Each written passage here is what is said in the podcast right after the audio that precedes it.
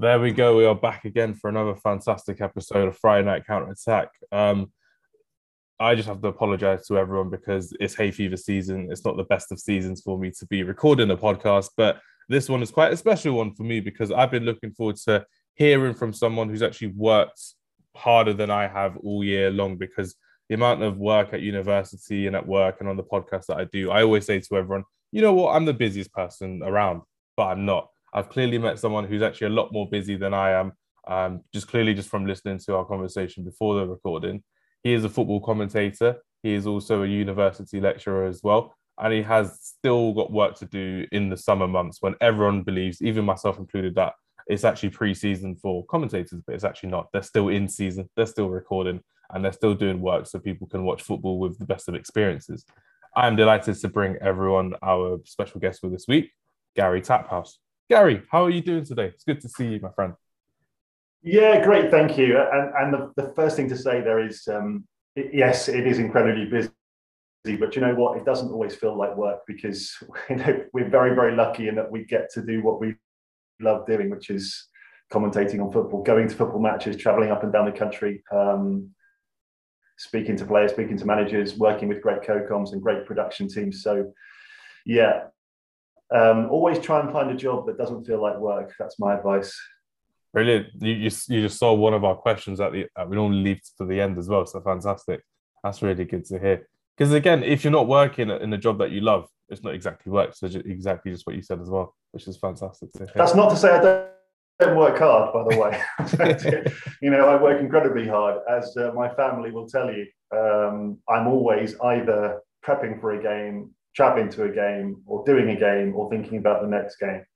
Yeah. Um, so, so many people say, "What do you do the rest of the week?" Because they assume you go to a game on a Saturday and then have the rest of the week off, and that is not how it works. Um, you know, September, October time, if you think about it, I'll do a game on a Saturday, maybe a game on a Sunday as well. I'll have Monday to do a hell of a lot of prep because on Tuesday I'll then have maybe UEFA Youth League during the day, then go to a championship game for Sky on the, in the evening, then the next day another championship game, and then Thursday the Europa League or Europa Conference League, and then Friday prep for the next weekend. And it just it's a constant hamster wheel of preparation and commentating. So um, yeah, it always makes me laugh when people say to me or maybe to my wife, well, what does your husband do the rest of the week? Um, as though I'm just sitting at home sipping tea and watching Homes Under the Hammer, you know? Um, no, doesn't happen. Don't be condescending our commentators. They've got lots of work to do. They don't just get their information on all their players just like that as well, which is crazy. Because again, you're looking at, in essence, just from your example there, at least eight, nine different teams that you're watching per week as well. Yeah, maybe more sometimes. Yeah. Yeah. I mean, we're very lucky with Sky, um, and obviously that's who I mainly work for. Um, we have a fantastic team of statisticians who put together brilliant stat packs for us for the live games and the match choice games. So, um, not that that's doing all the work for us, it isn't, but a lot of the basics are there. So, we'll get a huge document and some um, various Excel spreadsheets. And then it's a question of us putting it into a format that works when you're on a gantry because you only really want two sides of A4. Um, so it's about condensing it down and then finding other stuff as well because everyone else on the OB will have that information. So the presenters and the guests and the co-com and the directors, they'll all have the same information. So you want to try and have one or two other little bits of information which they don't have, um, just so you can throw in some useful bits of information. Equally, I'm not someone who likes to use bucket loads of stats during a commentary. Yeah. Um, it's just a personal thing. As a viewer, I find it quite annoying to listen to endless stats. As um, as much as I like a good stat, as, as much as the next person, I think it's a question of using them um, sparingly and it, you know only if it's really relevant and really interesting. I think if you're just filling time for the sake of it with a stat, then you're doing it wrong. That's just my opinion. Um, I would rather say nothing at all than just toss in a stat for the sake of it. But you know, we're all different, and every viewer is different. And some viewers like hearing lots of stats, and some viewers like hearing lots of silence. So, one thing about this job, Hamza, that you learn very quickly is that you cannot please everyone. It's impossible. Um, you've just got to do what feels right to you. Yeah, absolutely. Because it's in that day and age now where everyone has their uh, opinions heard, their voices are heard as well on social media, as, as we all understand as well. And it's one of those things that where sometimes you'll see the commentator's name trending or the co-commentator's name trending as well. And it's never good. yeah, it's it's never good. You never go unless it's like Peter Drury, who they're like, oh, Peter Drury, his epic, is this, is that.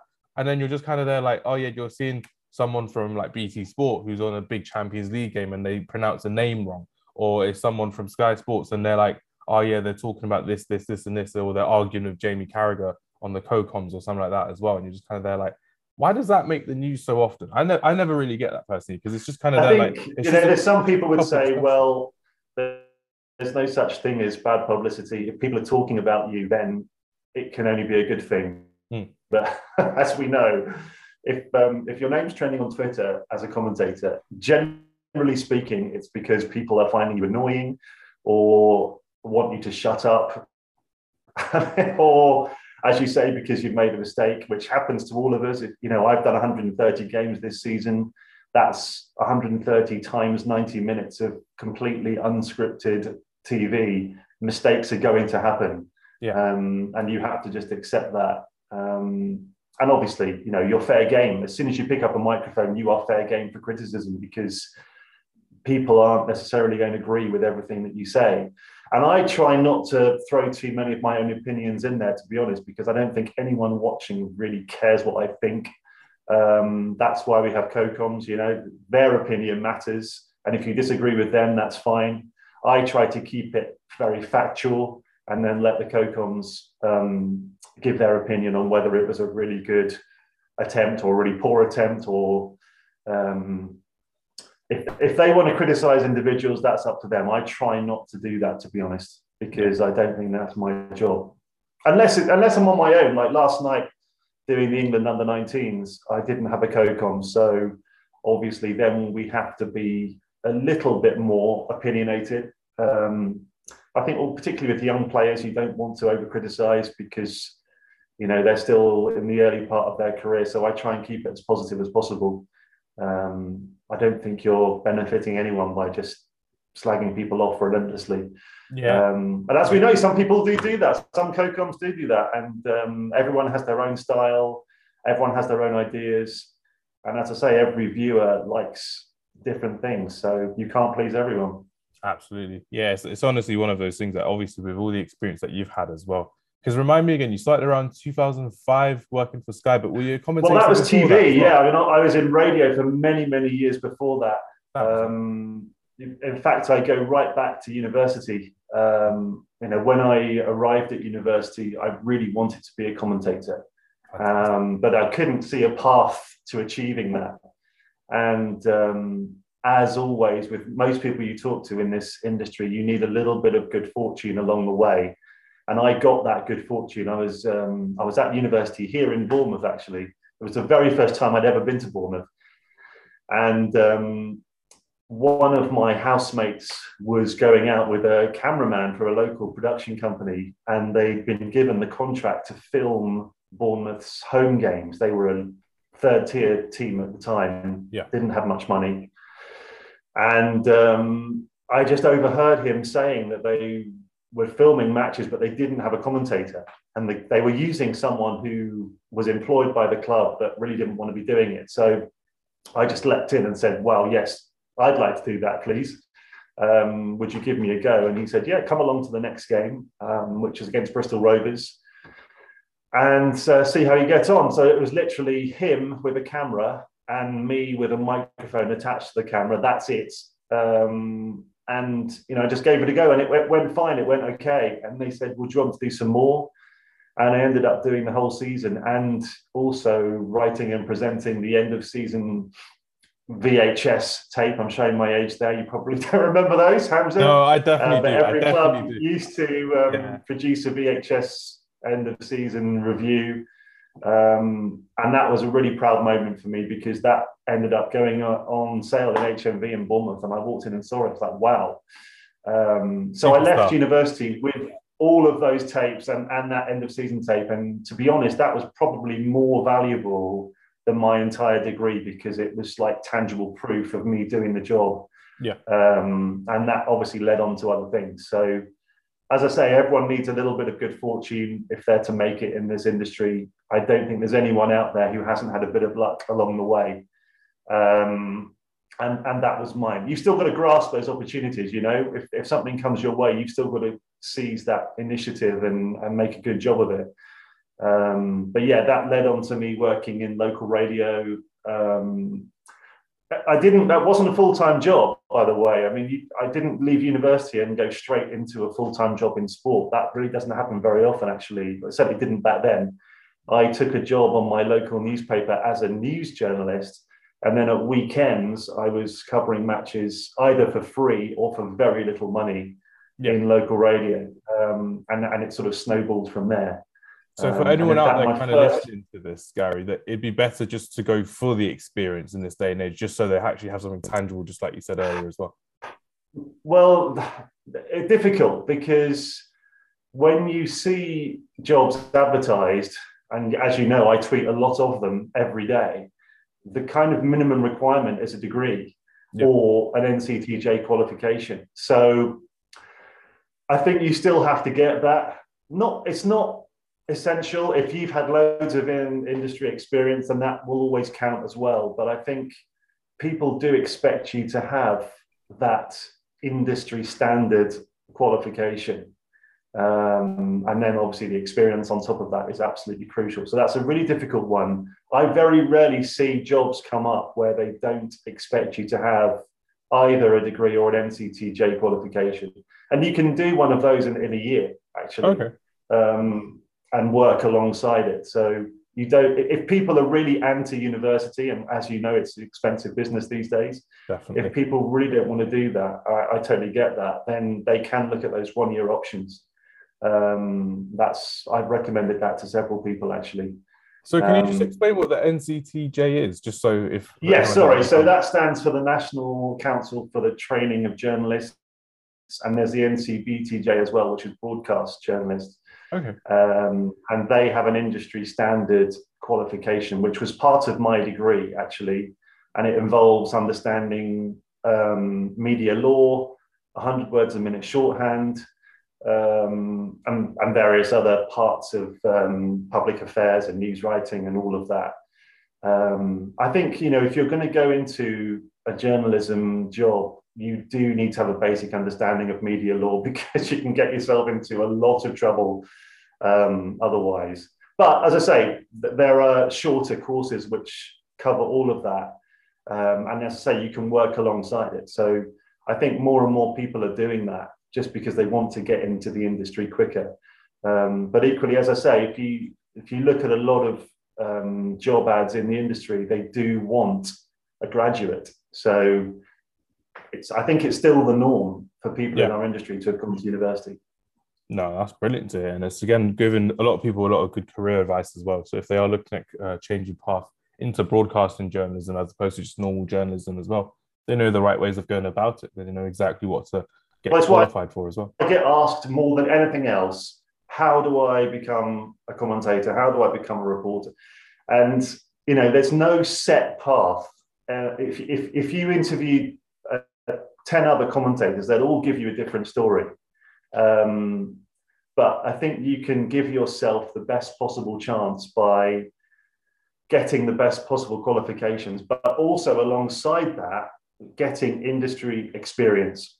Yeah. So, you know, when you're at university, you do have a fair bit of free time, and that's when you can be approaching um, media outlets or football clubs, non league football clubs, and getting that experience because that's what's going to make your CV look um, better than everyone else's. You know, when you leave university, we're churning out thousands of media graduates every single year, and they're all looking for the same jobs. So your job is to stand out from the crowd.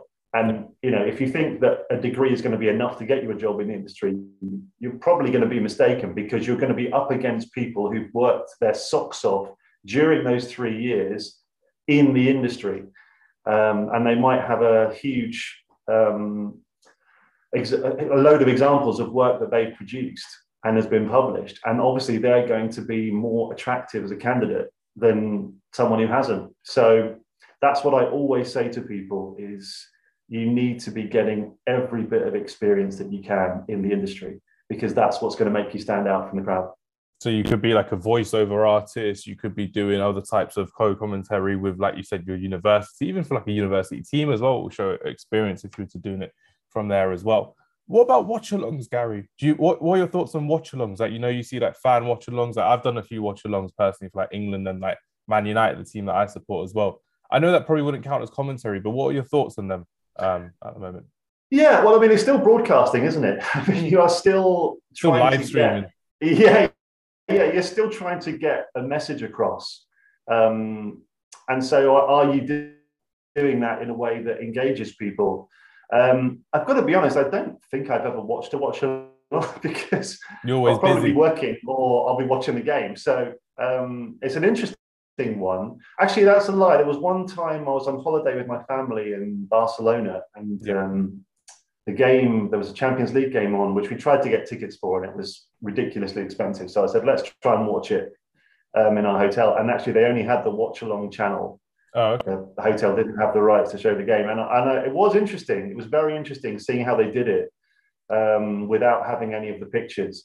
Um, yeah, I mean, as I say, it's all experience, isn't it? Is it going to be something that you are going to want to show a prospective employer? That's the first question. Um, is it professional enough? Is it showcasing your abilities and skills?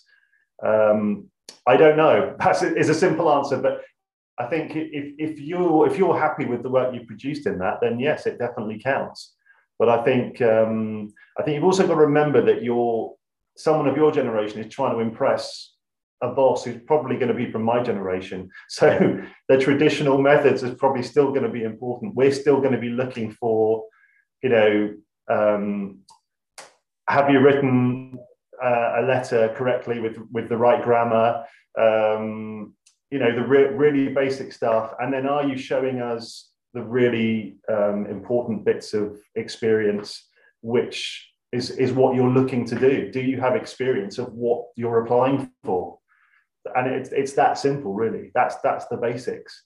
Yeah. Um, I I've seen some CVs. So people message me on Twitter and say, "Can you look at my CV? Because I'm not getting any joy with these applications." And there'll be people who have fantastic industry experience, and they're hiding it in the bottom corner and it, it, they've made huge splash of their personal statement, which is nothing because that's just their own opinion of themselves, Mm. and then loads about their education. And the experience, a really important bit, is just buried at the bottom. I'm like, you need to completely reorganize this. Look at the job you're applying for. Look at what the relevant experience is, and put that right at the top because that's the first thing that they're going to see.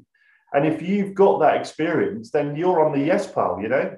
And I just think it sounds so basic, but you wouldn't believe how many of those elementary CV errors I see where people just are not selling themselves. No one else is going to sell you. You've got to do it yourself.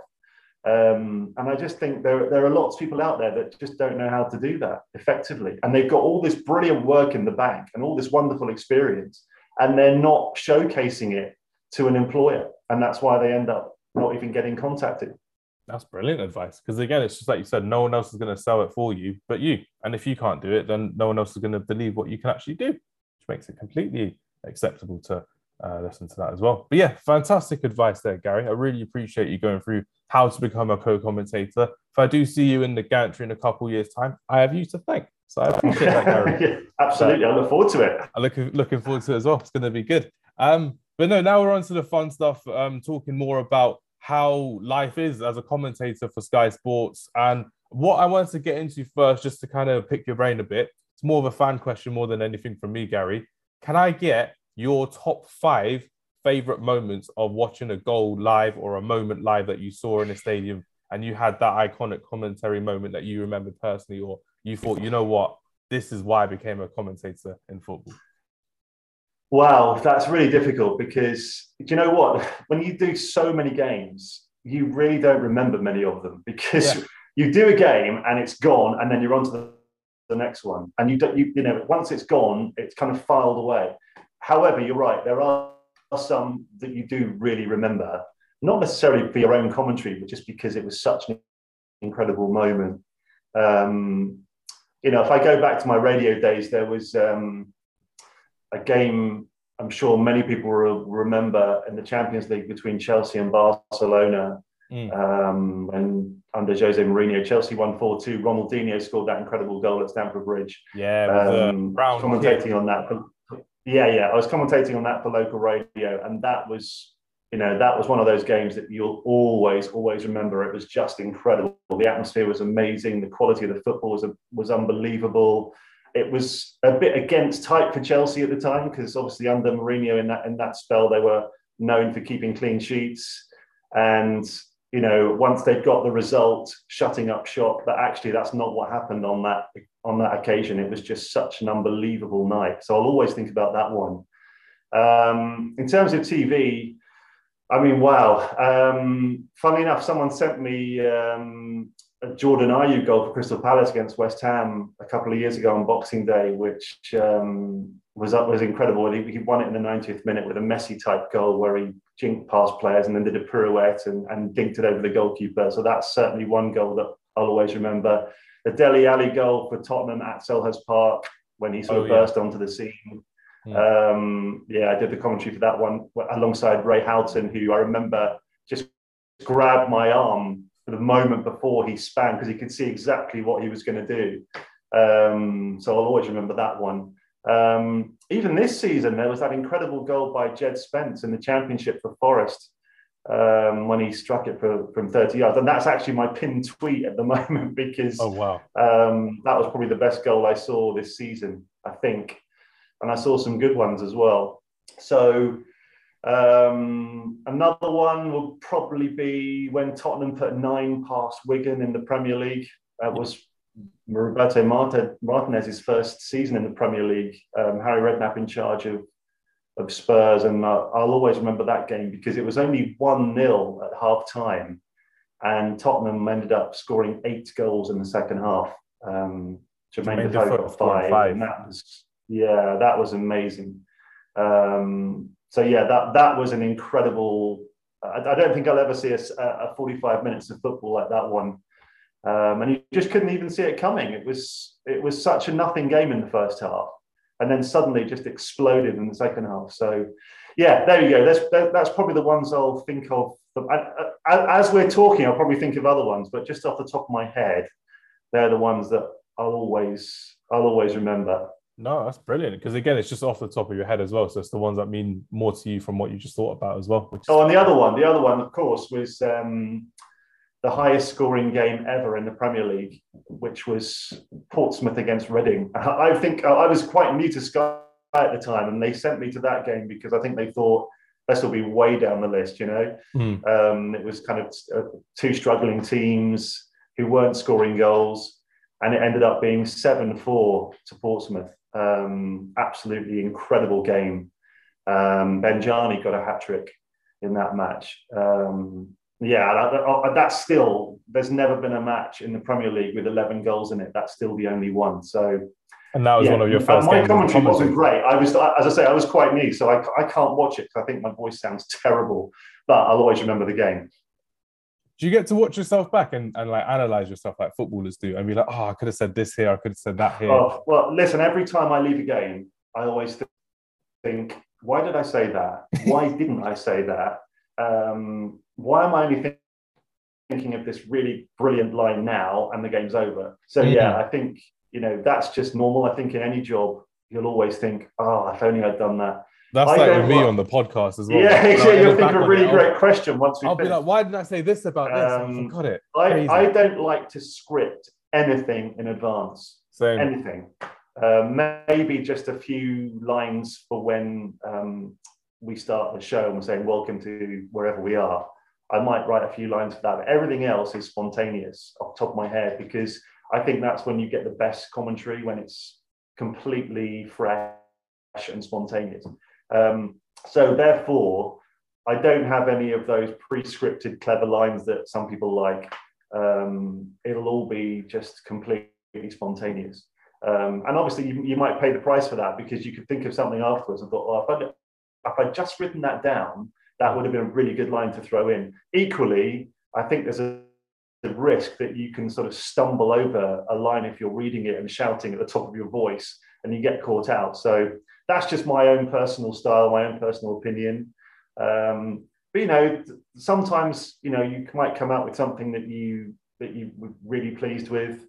Um, for me, it's more about making sure I don't mess up. if I don't mess up, I'm really happy. Job's and if done. I don't get loads of abusive tweets, that's a win. Um, and if the, the broadcast goes well as a team, as a group, then I'll leave happy. Um, you know, you, you'll always think, oh, I could have done more, I could have said this, could have said that. Um, but I think that, as I say, I think that's just normal in any job you do. You're, you're always self-analyzing. In terms of watching it, no, I just don't have time anymore. Back back when I first started, that's the only way you can improve is to watch it back um, like a sort of horror show and think, oh my God, why did I say that? Or why am I even talking there? Why don't I just shut up? I think, you know, particularly when you go from radio into TV and you're quite young, you think, I've got to keep talking because I'm being paid to talk. Yeah. And actually, knowing when not to talk is just as important. And I think people prefer it if you don't talk as much. I don't think you'll ever see a tweet saying, I wish this commentator would talk more. you know, that's never going to happen. You might get plenty saying, I wish this commentator would talk less. So over the years, I've learned to say less during games. And I think it's, I think any commentary is better for that. Yeah, so the great, um, the great cricket commentator Richie Benaud, he, he, to, I'm paraphrasing here, but he said, if you can think of something important to say, then say it if you can't, then shut up. Mm. Um, and I try to follow that advice. And actually, the great Barry Davies, BBC commentator, um, he said something very similar in his autobiography, which I've got on my shelf. And so I try to follow that really. Like I say, it's, it's harder when you're younger because you feel like you're being paid to talk.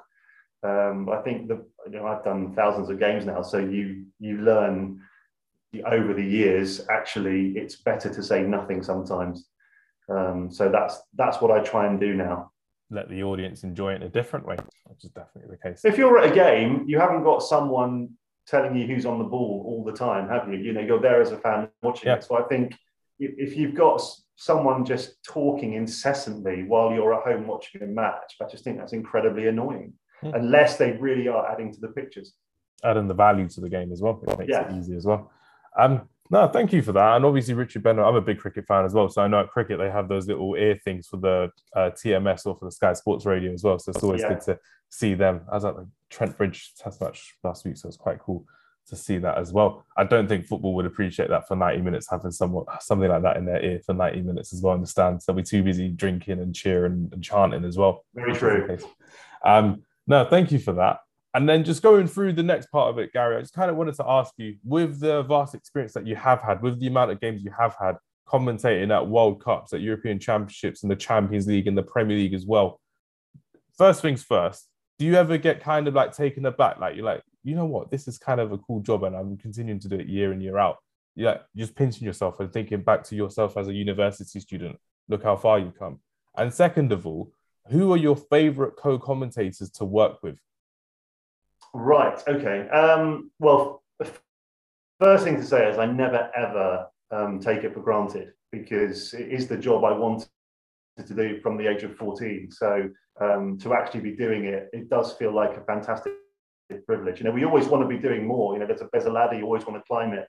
Um, so yeah, listen, I'm I'm so so happy to be doing what I'm doing. You know, there's a price to pay, Hamza, because um, when you commentate on football, you are working every weekend.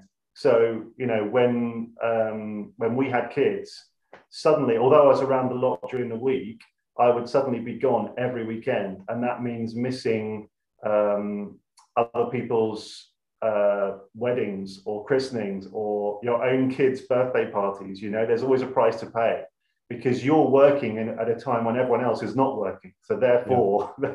you know, we we had our own wedding on a Friday because I knew a lot of people coming to the wedding would be working the next day. and I wanted to make sure that they, you know, I didn't want them to make the decision between coming to our wedding and working and earning money. Um, and in fact, a lot of people in the industry will do that. So um, you know, there's there's always there's always a negative to any job. Um, but yeah, I don't I don't ever take it for granted. In terms of co-coms, I mean that's really interesting because only um, last year, um, I think it might have been during the last lockdown, I I tried to work out everyone that I've worked with in terms of co-coms, and I'm up to about 105. And that's over the lo- what last 15 years, 16 years? Well, probably longer. Longer. Uh, so you had co-coms back when you were at Bournemouth as well. Yeah, well, I, I didn't have one then. Okay. But yeah, when when I um, when I started working in local radio um, after graduating, so everyone uh, yeah, yeah. from there right up to now, and I worked with some new ones this season actually. So this season, I worked for the first time with uh, Matthew Upson, Karen Carney, Courtney Sweetman Kirk, who plays for Sheffield United, um, Danny Mills, um, a couple of others actually who I worked with for the very first time, Andy Townsend. Mm. Um, and, you know, what I found is that the more you work with these people, the better you, know them, the better they know you. And you do develop a relationship. So, probably the, the person I've worked with the most over the years in radio and TV is Tony Gale. Yeah. Um, and so we know each other so so well we never talk over each other um, i know that i can and i hate the word but you know there can be a little bit of banter and there's going to be no offense yeah um, i know how far i can push that he knows how far he can push it um, so when you work with someone for the first time you're still sort of sounding each other out really um, so yeah i'm always going to think about the people that i've worked with the most um, I've always enjoyed working with Davy Provan, for example, who I think is brilliant, brilliant co-com. Um, Stewart Robson, who's you know brilliant tactically. You'll hear him on FIFA at the moment. Yeah. Um, yeah, Tony Gale, obviously, because I just think he Tony's someone that could just turn up to a game, not even know the teams that are playing, and still provide brilliant analysis of what's going on tactically. Um, some co-coms will turn up with pages and pages of prep and they've highlighted in different colors and, and more than me. They've done mm. more prep than me. Um, and that you know that that works for them. It makes them feel more comfortable. But actually, um, I think a lot of their job is to analyze what they're actually seeing um, on the day, and it's not about stats. They don't need to throw in stats or um, background. It's more about well, it's not working down that right side. He needs more help someone needs to come across, that person needs to move there. You know, I to me, that's what a co-com should be doing. I'm describing what's happening. They need to describe why it's happening. Yeah. Um, so it's very interesting to see how different co-coms prepare. Um, and actually, a lot of the newer ones, I think they're the ones who put a lot more work in. Um, it's interesting because you know, you know, we're in a situation where footballers retiring now are obviously um, much wealthier than they were 30 years ago. So if they're if they're doing it now, it's because they really want to be doing it. It's that they're fascinated by the job. Um, and I've got to say, they work incredibly hard. The last couple of years, I've worked a lot with Lee Hendrie, and um, he the, the, way he's improved has just been off the scale. And the amount of prep he does, I mean, he will ring so many people and um, figure out all the, the tactics and, and the formations and everything well in advance. And he'll know just as much about the teams as I do, if not more.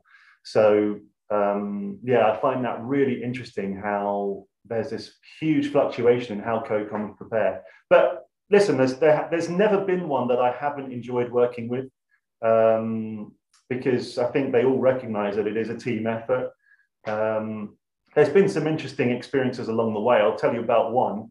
Yeah. Um, there was a there was a game at Reading when they were in the Premier League, and I was supposed to be with a, a COCOM whose flight had been cancelled. He was flying down from the northeast. Okay. And uh, it was Gordon McQueen, um, yeah. Hayley McQueen's dad, and um, yeah, he couldn't. He Former couldn't Leeds player, so wasn't he as well? Had, sorry, say again. Former Leeds player, wasn't it? yeah, yeah, yeah, exactly. Yeah, legend, hmm. um, and a really, really, really good co-com as well. I was, he was often on Soccer Saturday. Hmm. Yeah, his flight got delayed. So the producer rang me and said, "Look, you're either going to be on your own, or I'm going to try and find a last-minute replacement." And uh, he managed to get hold of Martin Allen, Mad Dog Martin Allen. Um, and he said, Yeah, I'll, I'll be there. I'll, I'll, do the game. I've never known anything like it. Um, the very first thing he said was, um, Well, I used to play for Reading, so come on, Reading. Um, immediately um, giving away who he wanted to win, which is not ideal. Mm. Um, yeah, and, and all, all, the way through, there were very hilarious moments. Um, it kind of got lost because it was a nil-nil. Um, I don't think many people watched the rerun for that reason, so it kind of got lost in the mists of time. Um, so yeah, that's certainly one that springs to mind. But yeah, listen, I've worked with some brilliant, brilliant co-coms. Um, I don't think people fully appreciate how much work they do. Um, they don't. Very few just turn up and and just go through the motions. There's a lot of work involved, and everyone's got their favourites. Of course, they have, um, and and someone that one person likes, someone else will hate. That is just the nature of the job. Exactly like comms, exactly like presenters, exactly like pundits.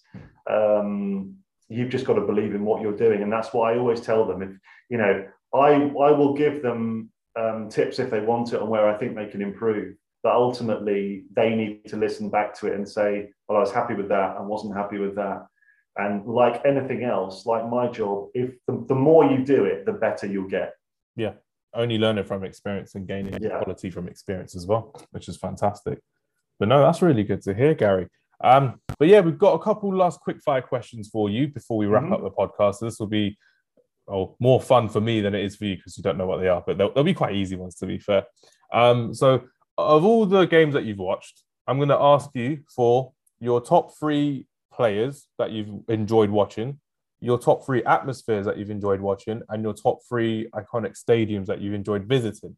And the fourth one is just because I'm a Man United fan, your top Man United moment. So they could have been like on a comeback or on a win, or they just lost and you were you're laughing about it forever. So whichever it is is perfectly fine. So well, Number one. Man United is easy because I was there at um, Vicarage Road this season for Ole Gunnar Solskjaer's last game. yeah, um, you're, on, you're on the highlights. Yeah, that, you're on the highlights. You're on the highlights for that as well. I remember it was really annoying. Um, Van de Beek yeah, so that, well. that's easy. Um, gosh, so top three atmospheres. Well, look, I'll tell you the best one straight away. Um, Champions League, Liverpool versus Chelsea, 2005 very famous game. You may remember um, Luis Garcia's ghost, ghost goal, goal, as Jose Mourinho called it. Uh, not a great game at all. In fact, it was an awful game, hmm. but mm. the the noise was absolutely incredible. I was there for local radio in London, and um, I was at, I was at Anfield, and the producer in my ear said during an ad break, "Gary, you've got to turn the Atmos mic off because we can't hear you.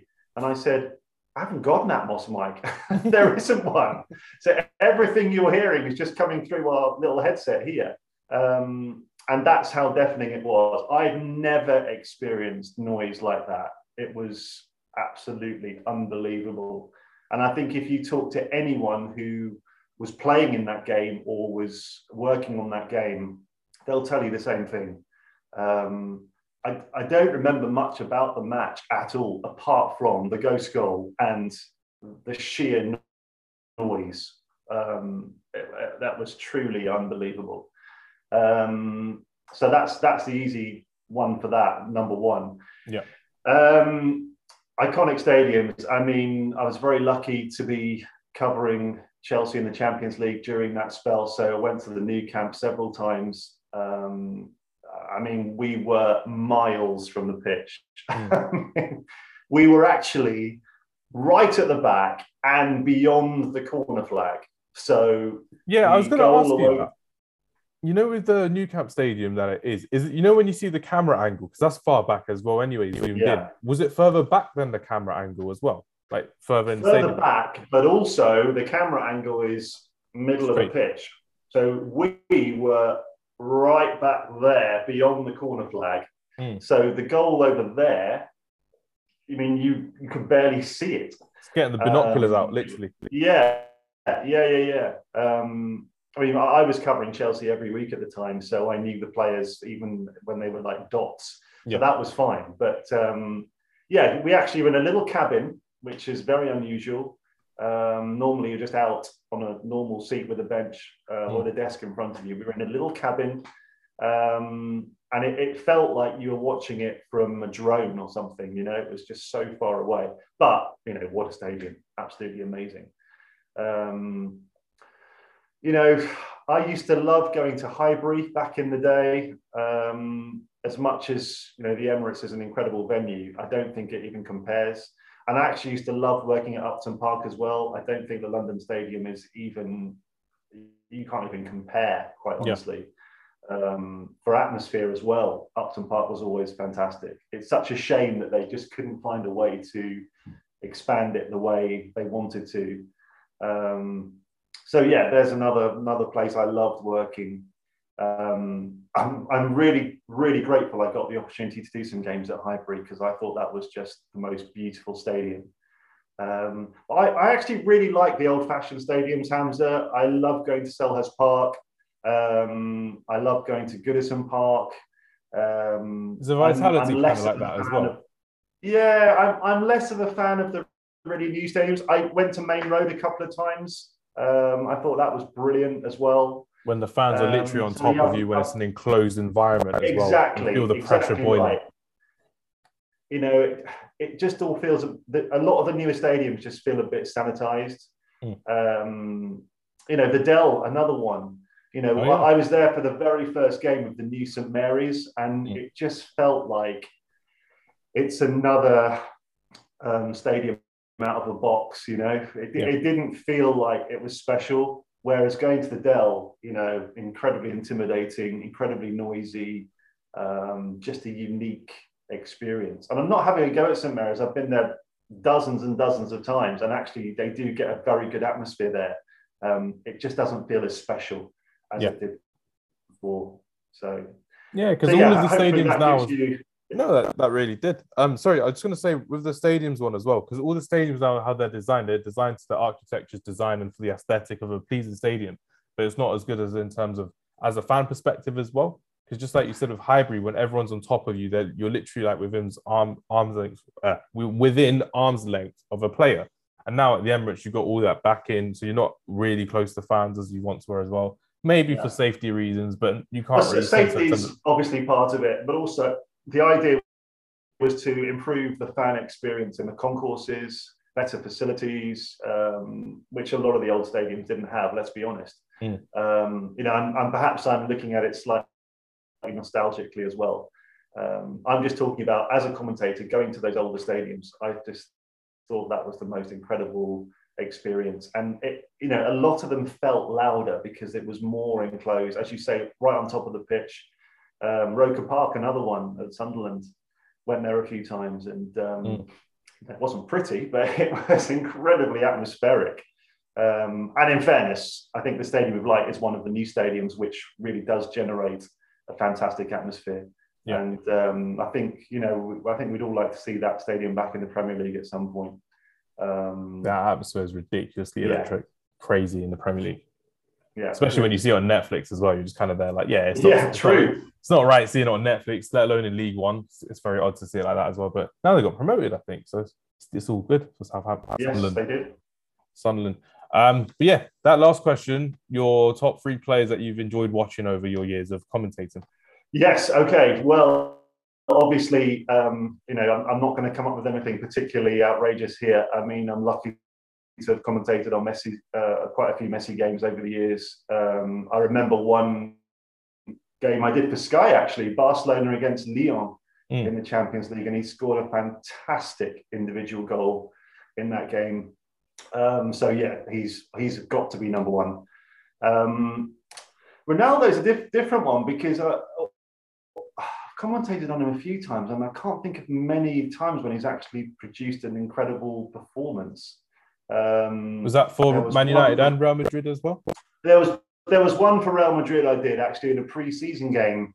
Yeah, it was against Chelsea okay. in America, and um, he scored an unbelievable header, which um, which definitely springs to mind. And I've got to mention Ronaldinho as well with that goal at, at Stamford Bridge.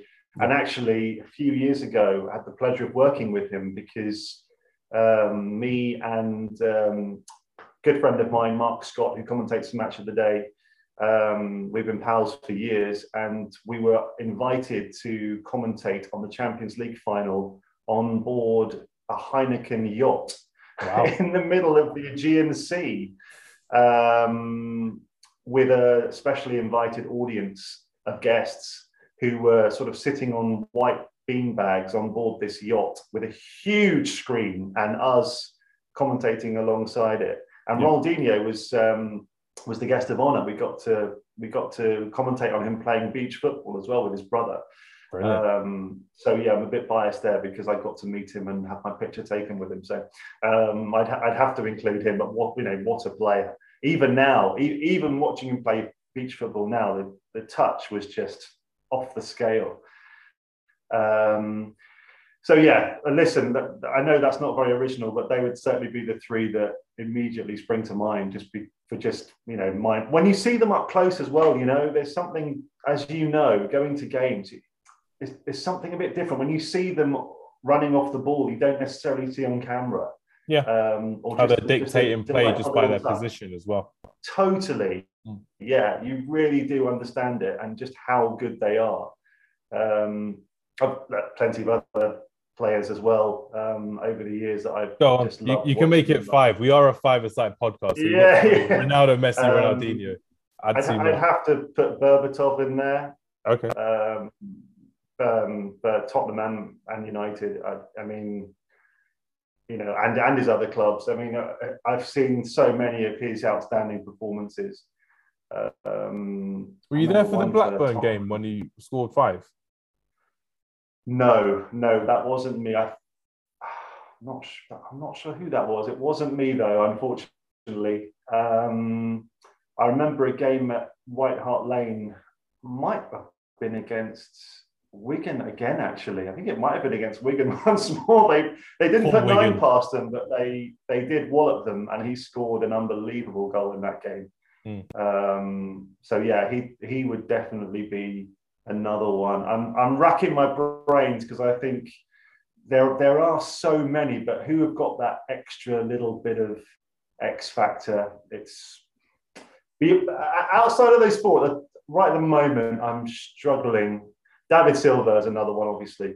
Um, I'm sorry to bring up another non-Man United player. But, no, um, it's cool. It's cool. Yeah, you got you got to appreciate greatness of David Silva there as yeah, well. Yeah, I mean, just incredible. And again, another one that you perhaps appreciate even more seeing in the flesh. Just made it look so easy, didn't he? Yeah. Um, just a brilliant, brilliant footballer. Um, and I got to commentate on a few of his goals as well. I think I got, I think I commentated on his 50th Premier League goal, if memory serves me right. I generally don't go up to Manchester too often for Sky because just geographically it makes sense for me to be down south as I live on the south coast but occasionally it does happen. Um, I haven't been to Old Trafford for a very long time, Hamza. I must be right. honest. That's I think okay. it, it, must be about 10 years since I've been to Old Trafford for a game. But the main um, thing is you missed out on the worst 10 years, so it's absolutely yeah, fine as well. Yeah. You're saving yeah, yourself you're saving yourself the boredom as well of going to watch You needed to have been born 10 years early, didn't you, to fully appreciate it? Yeah, like for me, like I was for me growing up, like everyone knows from listening, but for you, it's like me growing up from like the 2001, 2002 season and onwards from there as well. So again, it's just for me seeing the likes of like Beckham, Keane, Giggs, goals in your midfield, Van Nistelrooy, Andy Cole, seeing Berbatov playing for Bayer Leverkusen against us. That's how old I am. That's showing my age there as well, which is great. Um, but no, honestly, it's one of those things that I'm just kind of there like even with Man United at the moment, I, I can accept the pain because it's been happening for so long now as well. But it's just nice to enjoy other people's enjoyment in football as well. And that's why it's quite cool to kind of learn that even with players like David Silva, people are like, oh, yeah, he used to play for Man City. But you get to appreciate You can appreciate it, of course. But I think so, for, for me, growing up, um, it was just Manchester United winning everything. It just got so boring. Mm. it wasn't boring for me when I was a lot, a lot of people are really enjoying this time, Hamza. Yeah, I don't blame them at all because again, when we were growing up, it was the op- it was the opposite way for me. So I'm just kind of there, like, yeah, it's fine, it's okay, I don't mind it. But all great dynasties come to an end eventually, which is, which is the case. Um, I don't think we're going to be back. Do you know what? Soon. Just come to me. The, I think the last Man United game I did was at QPR, and Rafael scored that incredible goal. Do you remember Loftus Road? Yeah, when Van um, Persie fell into that camera ditch. Well, yeah, and, and, Van Persie had a go at me after the game, right? Mm. Because, um, as you say, he crossed the ball in and then fell into the camera pit. Yeah. And um, I interviewed him afterwards, and, and he came storming up to me and said, "You want to watch where you put your cameras?" nothing to do with me. That camera you didn't plan it. decades.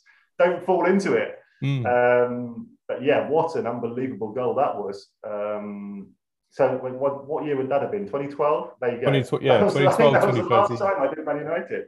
2013, yeah.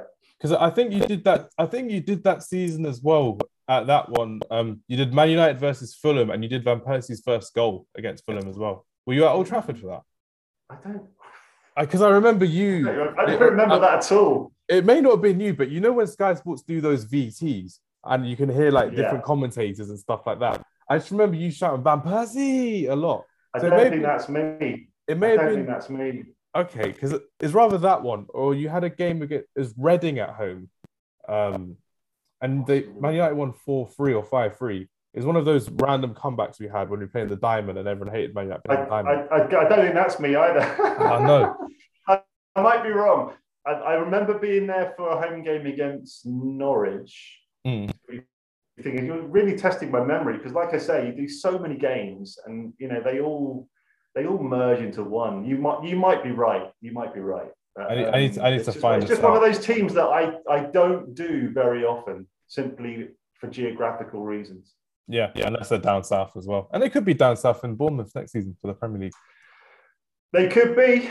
They I, could I'm hoping to be at Vitality myself quite a lot next season because it's about two miles from my house. and uh, when they got relegated, it was terrible for me. um, that that season with the with, with the pandemic interrupted it. I yeah. think I did over half their home games that season. And I'm not a Bournemouth fan, but I've got to be honest, I was really hoping they'd stay up. Yeah. And um, and they didn't. So and since then I've done I've done a few in the championship, but not nearly as many as I will hopefully do for match choice next season. Villa at home on the opening day. I very much hope to be there, Hamza. And if be... there isn't, I'll be very unhappy. Bournemouth in August. What a place to be for Premier League football as well. That'd be fantastic to see. Um, but no, it's been one of those podcasts where I've just been filled with joy, just chatting about football and learning more from you as well in a in a work sense, in a business sense as well. And obviously as a fan. So it's been fantastic. The, to... the, great thing is, we commentators love the sound of our own voices. So we come on these podcasts and just talk and talk. That's that's all right with me. I'll happily I'll happily take that every day of the week. You're welcome anytime back on the podcast. It is great to uh, to talk and to learn from you as well. One last question that I'll ask you um, just now, um, Gary, as well. You know, when you go to like the World Cup and you do like European Championships and stuff like that, do you get to travel out or are you kind of in a studio? Because I know there's so many games that you commentate per week. In terms of like mileage, do you have to actually go to every kind of ground physically, even before the pandemic, or is it like in a studio that you can kind of record? Um, it's a mixture. Okay. Um, so, for example, when I worked on the World Cup in Russia, I didn't do any of those from Russia. That was mm. the Talk Sport. We did them all from London. The the Euros in France, we did go to some of them. And actually, I didn't work on the last um, European Championship. I think they went to every game. Yeah. So there is it is it is a mixture. I mean, during the pandemic, everything changed because so much was done studio based. Not Premier League. Premier League, we still went to every match, Brilliant. but obviously travel was massively restricted. So. Um, as I'm sure you know, some commentators ended up doing some games from home yeah. for the very first time ever because the technology allows us to do that. I didn't do anything from home, I've got to be honest, um, but, but some did. And I think there were probably one or two bean counters in the industry thinking, well, hang on a minute, do we need to have commentators at every single game? Can they not do some from studios because we've proven we can do it? Um, what they don't appreciate is when you're there at the game, you talk to people beforehand and you get a feel for what's happening. You might get little bits of information. I always chat to the local radio guys who cover the teams on a regular basis because they might have heard bits and pieces which I haven't heard. Mm. You can ask them about individual players. And it's just about the color and the atmosphere, which you obviously don't get if you're just watching a screen. Um, and also, there are things that the director misses. You know, yeah. I'm sure you've been watching a game where they've had a close up of something and then suddenly the ball's in the net and you'd have no idea what's happened. So yeah, if you're exactly. commentating off those pictures, how are we supposed to know what's happened? Whereas if you're there at the game, you will have seen exactly what happened in the build up. So it's always preferable to be there, even if it means it's a lot more of your day taken up. Um, you know, there's nothing like being. I didn't become a commentator to sit in a booth commentating off a screen. Mm. Sometimes it happens. Probably, I don't know. I, I haven't worked it out, but it must be about 60% of the games we're there and maybe 40% we're, we're in a studio. That would be my guess. Um, because, you know, Europa League, we can't, they can't fly everyone out all over Europe to cover Helsingborg versus Shakhtar or whatever. You know, you, you sometimes well, you feel like when you did the AFCON as well this year as well. Sorry, again, sorry? Sorry, you did um AFCON this year as well, Sky Sports, didn't you? Well? Yeah, yeah. So obviously that was all done through Sky. That was quite um that was quite a late shout that, that one, and I really really enjoyed working on AFCON. Um, great great tournament. I mean, if, if you're talking about color and atmosphere, um, wow, I thought that was brilliant. Um, and I, I, did a few of the Cameroon games, obviously the host, and that, that was that was incredible, really. And we worked with some great co-coms there as well. Leroy Rosenior, who was obviously a Sierra Leone international. Um, I did I did quite a few games with him. Great guy, and really really knows his stuff as well when it comes to African football. So. Um, so yeah, I, I'd say most games we're there, but it's inevitable that there'll be plenty when we're not. And it is a real skill because we're not seeing anything that you as viewers are not seeing. So, you know, you're trying to add to pictures that people can see, and you can't see anything else.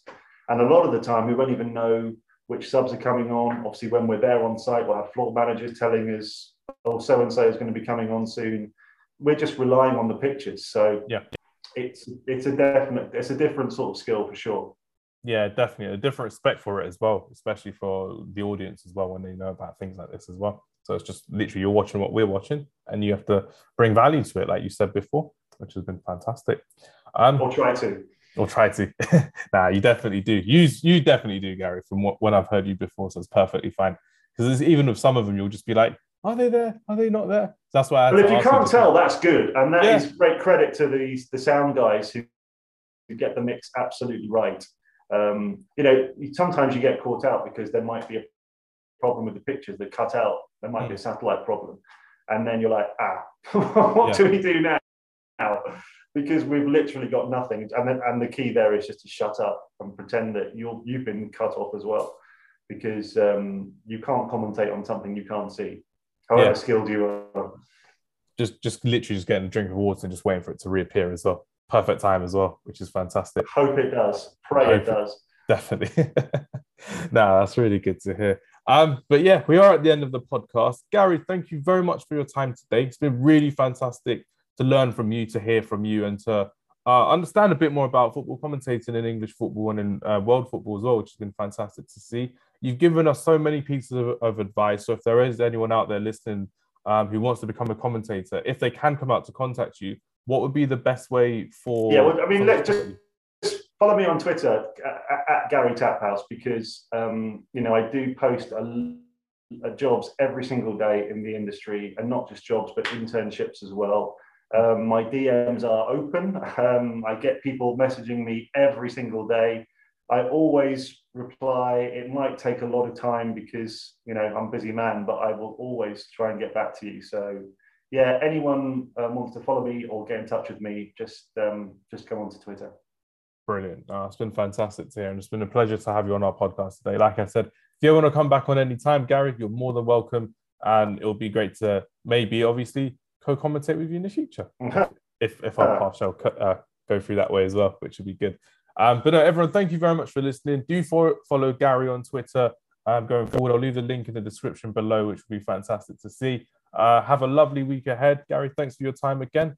Thank you. Yeah, cheers, Hamza. All the best with it. Thank you. Take care. Goodbye.